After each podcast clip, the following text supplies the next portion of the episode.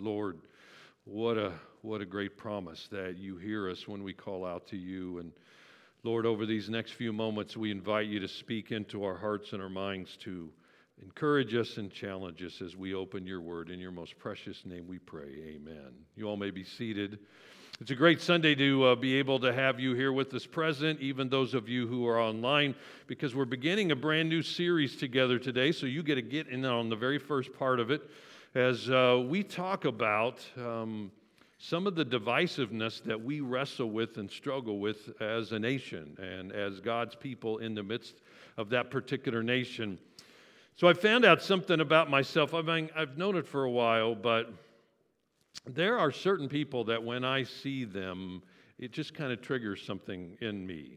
I don't know if you've experienced that or not, but you know, maybe I'm driving or I'm walking and I see a young man who's got his pants, you know, down below his buttocks. And I look at that and I shake my head and I think to myself, what, what is wrong with this picture here? Or I drive up to an exit and I see somebody sitting there and they hold one of these signs that says, you know, help needed and God bless. And Inside my mind, I just kind of shake my head and I think, why don't you just go get a job? Or I'm having a conversation maybe with somebody I don't know. And they share with me kind of a, you know, this philosophical position that they happen to have that I just think to myself, are you crazy thinking that way? Or I'm talking to somebody and I hear they vote for somebody, this person or that person. And again, in my mind, I'm thinking to myself, what, what is wrong with you? Now, I know I'm a preacher, so I'm not supposed to think those kind of things, right? And some of you, that was the first thought you had. It was like, Doug, you shouldn't be thinking that thought. But then most of you were probably thinking, I know exactly what you mean. Maybe not the same exact people that you're talking about, but there are times where I see somebody and it just like my not, mind goes critical or my mind goes negative. And maybe for you, it's, you know, it's just kind of the way you happen to be raised. You were raised, and this was a particular group of people that, well, you know, they were just kind of less than, and that's just the way you were taught. Or maybe you had a really bad experience with someone, and you kind of the rest of your life have taken that one person and applied them to a whole group of people. Or maybe you went to a crazy church when you were growing up and you were taught somehow that you know, according to the scriptures, this is a group of people that it's okay for you to hate. I mean, we all wrestle with this in our minds, or at least most of us do, and wondering, you know, I'm not supposed to think this way. I'm not really supposed to have these kind of thoughts in my mind, and yet we do. We tend to view the outside, the external, the things people say, rather than letting God help us to see their heart. Well, thankfully, when Jesus was on this earth, Jesus encountered the very kind of people that I'm talking about. People who, in that day and age, in that culture and society, were pretty much those who were on the outside. They were considered less than. And we get the privilege of coming alongside Jesus and getting a glimpse into how he reacted and he responded to those kind of people. And the question that you and I have to wrestle with is this Am I going to keep doing things the way I do it, or am I going to allow Jesus to be the template to determine how I tend to react and to respond to people? So today we're beginning a brand new series entitled Jesus and the Marginalized. And we're going to be taking a look at the life of Jesus. Again, we're, we're in the book, uh, the Gospel of Luke, this entire year. And so we're staying in Luke and we're taking a look at the way Jesus reacted and responded to some people that in that day and age were kind of seen as the outside, you know, those who um, the culture said were marginalized. And we're going to use this as basically a series to help us to be able to think through am I going to honor Jesus by following his example?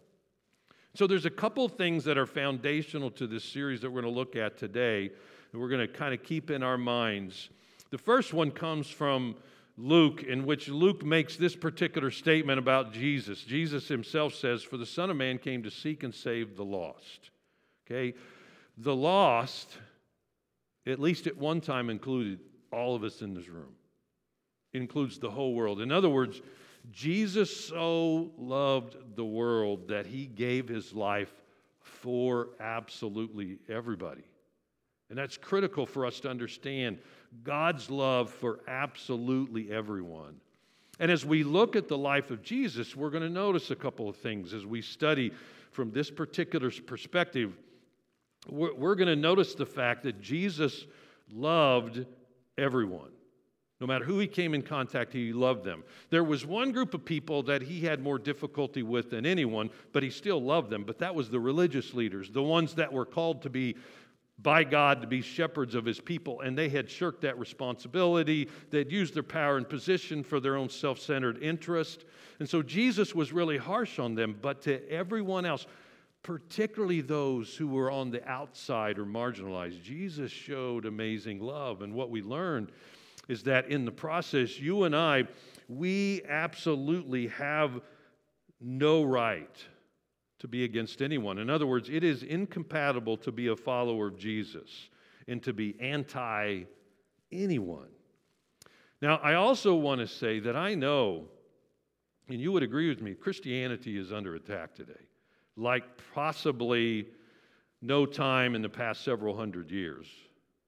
I mean, to be a Christian is to be on the side of just being vehemently attacked time and time again for the things that we believe that come out of Scripture. But why would that surprise us? Because that's the very thing that Jesus warned us would happen to us. That the world would eventually call that which God says is good evil, and then the world would say, oh no, evil, that's really good. Why would we be surprised? Jesus told us again and again and again that that would happen to us. For you and I, as followers of Jesus, the real question is how am I going to respond to that? How am I going to react to those people that are very different? People who have different beliefs, who look different, they have different color of skin, um, people who even are antagonistic or even hate us as a group of people. How am I going to react and respond to those kind of people?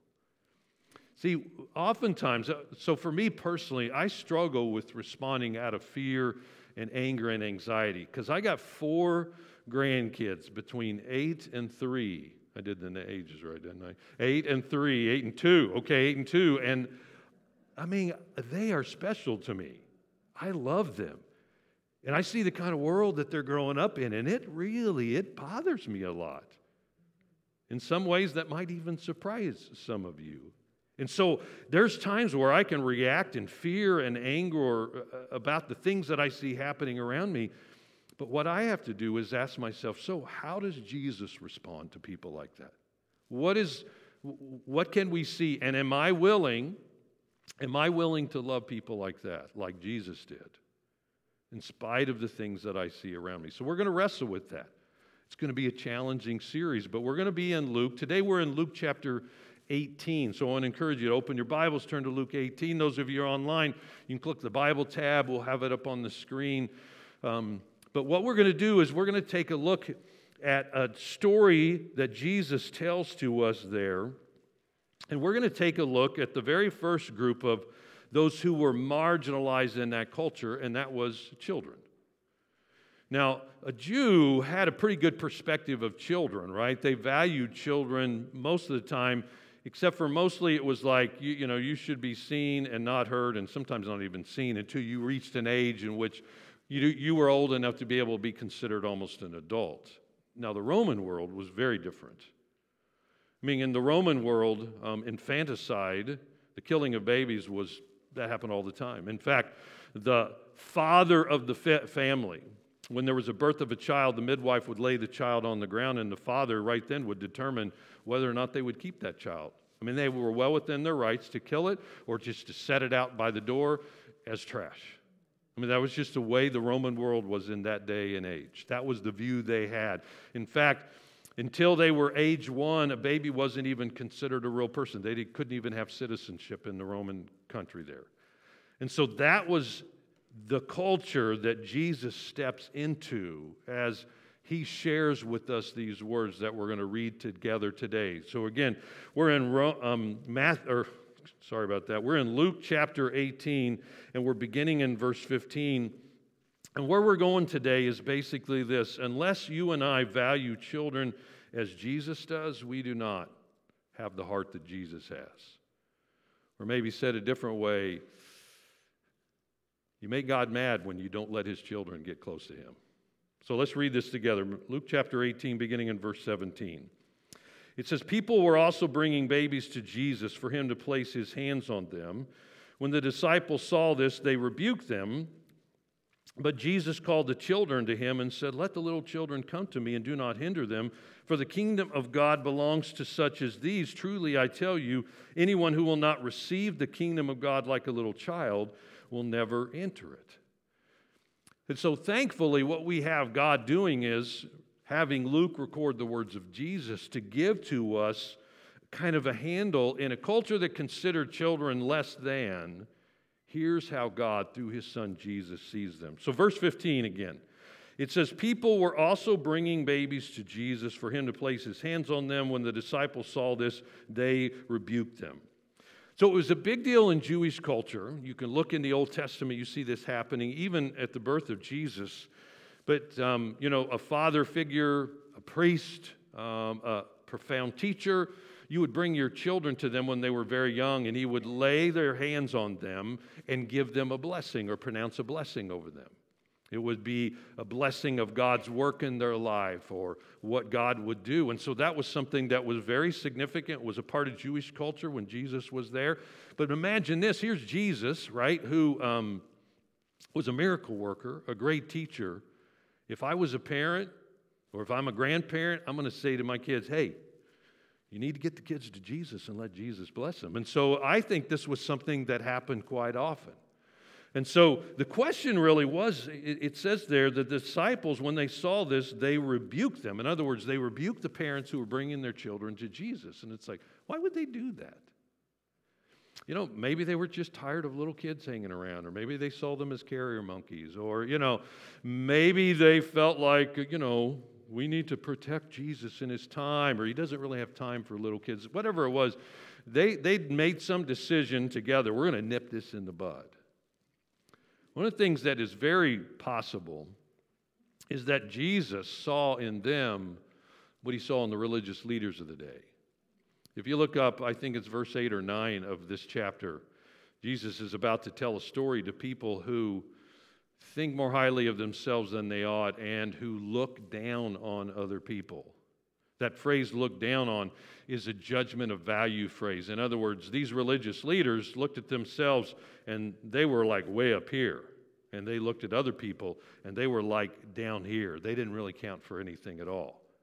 And I think Jesus was seeing that in his disciples, his followers there.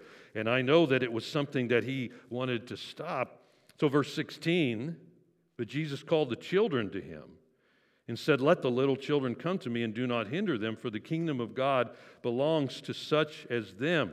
So I love this. So Jesus is maybe sitting somewhere. You got these families coming in down this way, which, you know, when you got families and little kids, it's going to probably make a little bit of noise, right?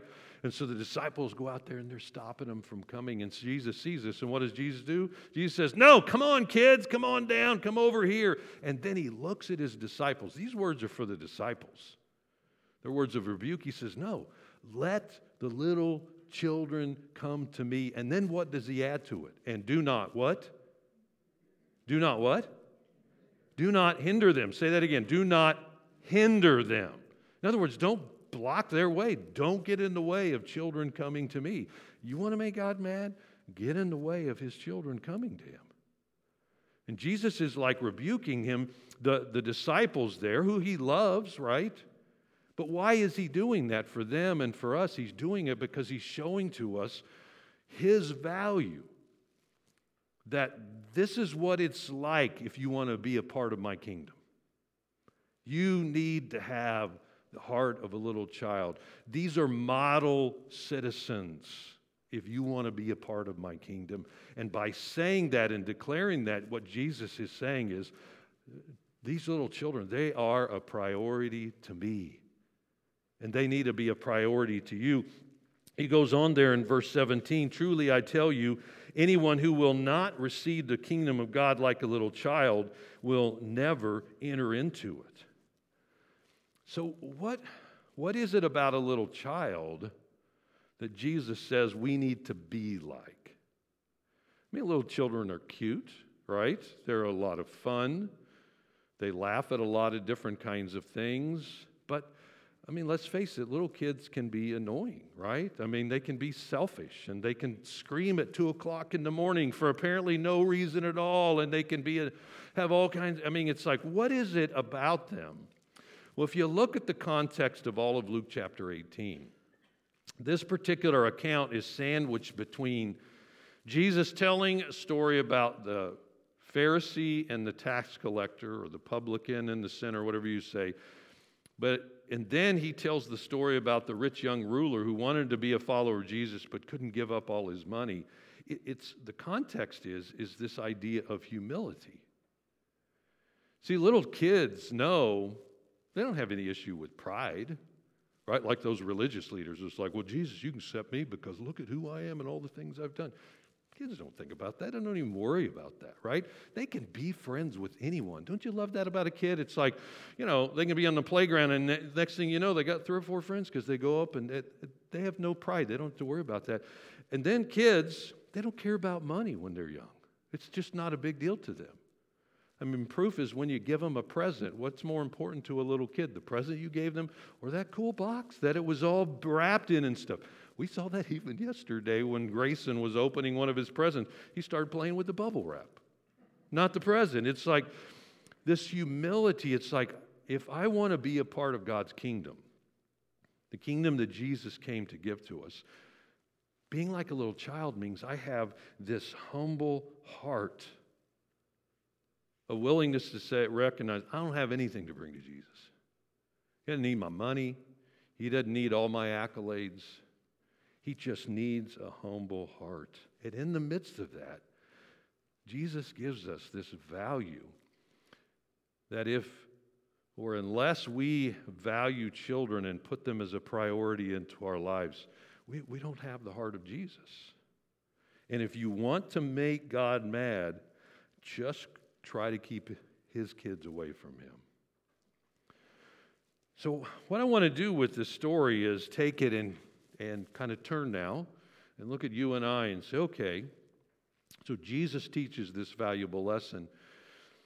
So, what with me? What do I need to learn? What are the things that I need to, to gain out of this? So, I, I invited Brandy, our children's minister, to kind of take a moment and share her heart for children's ministry and why that's a value to us as a church. So, listen to Brandy share this.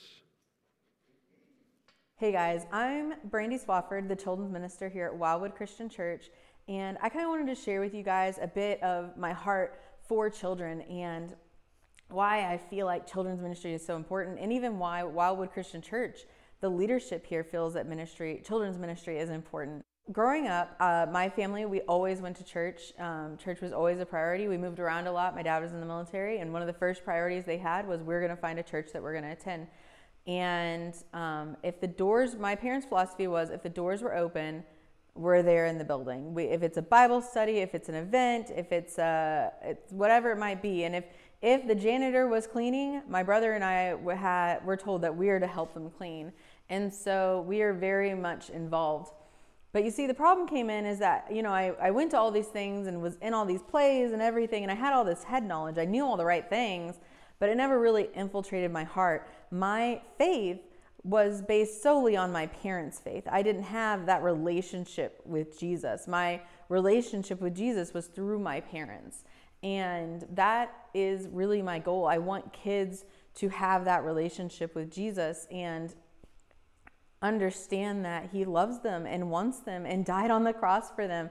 You know, sometimes we kind of treat children like they're not going to get this. It's just too much over their head. And yeah, there are some things in the Bible that are over their head, and there's some things in the Bible that are over my head. I'm an adult and it's still over my head. So we can only imagine with kids, but here's the thing. So they belong to the kingdom just like me and you. There's not this separate like playground next to the kingdom that the kids are playing on while the adults are over here, you know, doing the Jesus's work. It's they're together with us in the kingdom of Christ there is not a separate Jesus for them. They have the same Jesus as me and you. There's not a separate God for them. They have the same God as me and you. They do not have a separate Holy Spirit. It's the same one. They are loved dearly by God, and we need to treat them that way. I have definitely failed several times on how I treat kids in a way that is communicating to them that Jesus loves them.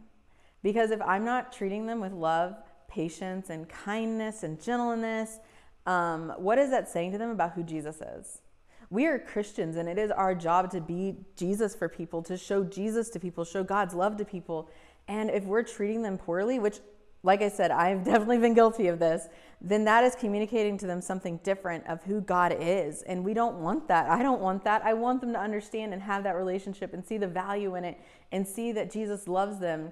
You know, I learned early on in ministry that how I treated kids whenever they interrupted me when I was having a conversation was very important. You see, sometimes whenever they would interrupt me, I would just like hold up my finger and, like keep going or I would just kind of ignore them because, you know, it is kind of rude to interrupt people. We can all admit that. But it really wasn't getting a great response. And sometimes the kid would cry and different things would happen. And I learned early on that this is how I needed to do this is that when the child came up, I'm having a conversation and interrupted, I acknowledge that child. Hey, I understand that you're really excited to tell me something and I'm excited to hear it. But hold on just a second. Let me finish this conversation and then I'll get right back to you. I'm acknowledging them. I'm telling them I hear them and they're important, but let me finish here. So it's still teaching that habit of like, let's not interrupt, but there's a better way of going about it. And sometimes we all need to really evaluate how we're interacting with kids. Jesus, you know, he was somebody that did not discriminate against different people. He didn't treat them like there were different parts of the kingdom for them. We are all part of the kingdom. And we see that in the fact that whenever the disciples tried to hold the kids back, Jesus said, Let them come to me. And if we are going to be people that value children in the kingdom of God, we have to treat them in a way that Jesus would treat them and with love and kindness and patience I just encourage you to really evaluate are you being Jesus to the kids that are around you and that you interact with? I understand that working with kids and like being around kids isn't for everybody. I really get that, trust me. But we can still be Jesus to them. They are so loved by Jesus, just like you and me, and we should treat them like that.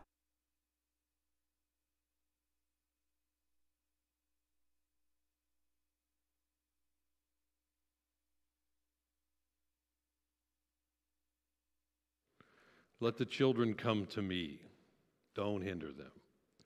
So let me visit with you parents a little bit. And I'm, my goal here is not to make you feel guilty. I really wrestled with being, you know, a kind and loving parent. But it's good periodically to be able to ask yourself the question, okay, are, am I Am I really seeing my kids as the greatest responsibility in regard to bringing them to Jesus and letting them know about Jesus' love for them? Because there is no greater responsibility.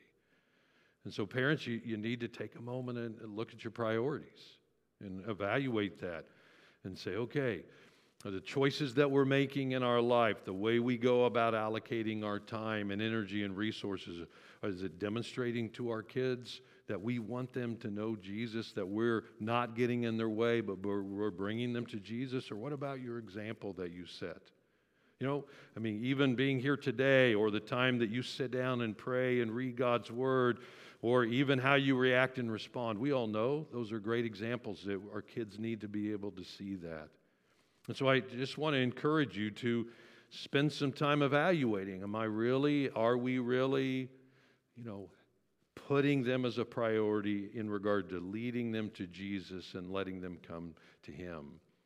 I love what Moses records in the Old Testament. He says this in Deuteronomy he says, teach them to your children. So the context of that, the them, is the Word of God, the law of God, the truth of God. And so Moses is saying this teach that, the law of God, to your children, talking about them when you sit at home, when you walk along the road, when you lie down, and when you get up. In other words, it just needs to be incorporated in every part of your life. And if you struggle with understanding what that looks like, have a conversation with Brandy or talk to Elliot and you know, depending upon the age of your kids, or find an older couple in the church that you see, you know, the relationship they have with their kids and ask them about that and get that kind of encouragement from them. But I also want to talk to us as a church as a whole. You know, uh, Our greatest responsibility, or one of our greatest responsibilities, is that we're helping the children who are part of this church come to know Jesus more and more. Do you know that over a quarter to over 25% of our budget is allocated for ministry to those who are high school age and down? I think that's great. I think it demonstrates that that's a value and that's a priority. But it, you know, it takes each and every one of us. Now, we don't want all of you working in children's ministry because I know some of you. You would be much better off working in other areas. But some of you, God's been pulling on your heart. Like, for example, we don't have ministry, a nursery ministry right now for our families with younger kids because we need some more volunteers as we move back into, right, being able to have that for our kids. So if you could share in that area, um, talk to Brandy or Elliot. Um, the, could work on Sunday morning. You could work in, with the youth on Sunday evening. And that may be something that God has called you to do and has put on your heart, and you need to be involved in doing that. And that's a great thing to do. But you know, what about when we're the church out there? Because 95% of the time, we are not the church gathered together. We are the church out there. See, the church is not a building. You know, it's not these walls. The church is you and me, those of us who have said yes to Jesus as our Lord and Savior. And so every time we leave this place, our families, where we work, our neighborhoods, you know, the groups that we're a part of, anything that we do, we are the church there. And so as we're out in that sphere of influence, are we showing a value and a priority to children? Um, how, how are we doing at bringing those children to Jesus Christ? Um, I think anything that puts a child at risk of life or of knowing Jesus Christ is important for us to wrestle with. Because for some of us, that's maybe what we're called to do. Obviously, the unborn, that's a priority to us, but what about aliens? Those who are at the border, those children, what are we, what are we doing about that? Or orphans? Who have no parents to be able to help them in their homes? Or what about just the kids in your neighborhood? Are you the grouchy old person, you know, that nobody ever wants to come up to? We avoid your house at Halloween, right? Or are you using that opportunity to influence them and show the love of Jesus Christ to those kids? How you and I choose to apply that philosophical template in our life demonstrates whether we're really listening to Jesus. In other words, if I say, well, this is how I raised and this is what I think is right philosophically, and I say, that's my template, and then I come to Jesus and I see what Jesus says, and I can give excuses like, well, Jesus really didn't know what he was talking about, or, you know, it was a different day or a different culture. That's not following Jesus. To follow Jesus in all of these areas is to say, okay, here's the template that Jesus established for us. Here's how he says we need to be living for him and loving others for him. And then I say, okay, that needs to be applied to my life. What needs to change in me so that I'm honoring Jesus Christ? And so I'm helping those to come to a relationship with Jesus Christ. So, who are the children that God wants to use you to bring to Jesus? Who are they? If you got kids, that's the starting place, right? That's where you begin. That's the most important priority to you. Grandkids, kids in your extended family, kids in our church family, but what am I doing to help them come to Jesus? But imagine imagine this. Picture this church family right here. And we begin to make or we continue to make or we step up the priority of helping to bring those children to Jesus. We see that value in Jesus. Imagine the kind of impact it could have on, on our church family, but then begin to imagine the impact and the influence that that could have in our witness for Jesus Christ in the entire world. Let the little children come to me. Paul Offit is a professor of pediatrics and vaccinology at the University of Pennsylvania. He had very good reason to feel that religion hindered morality.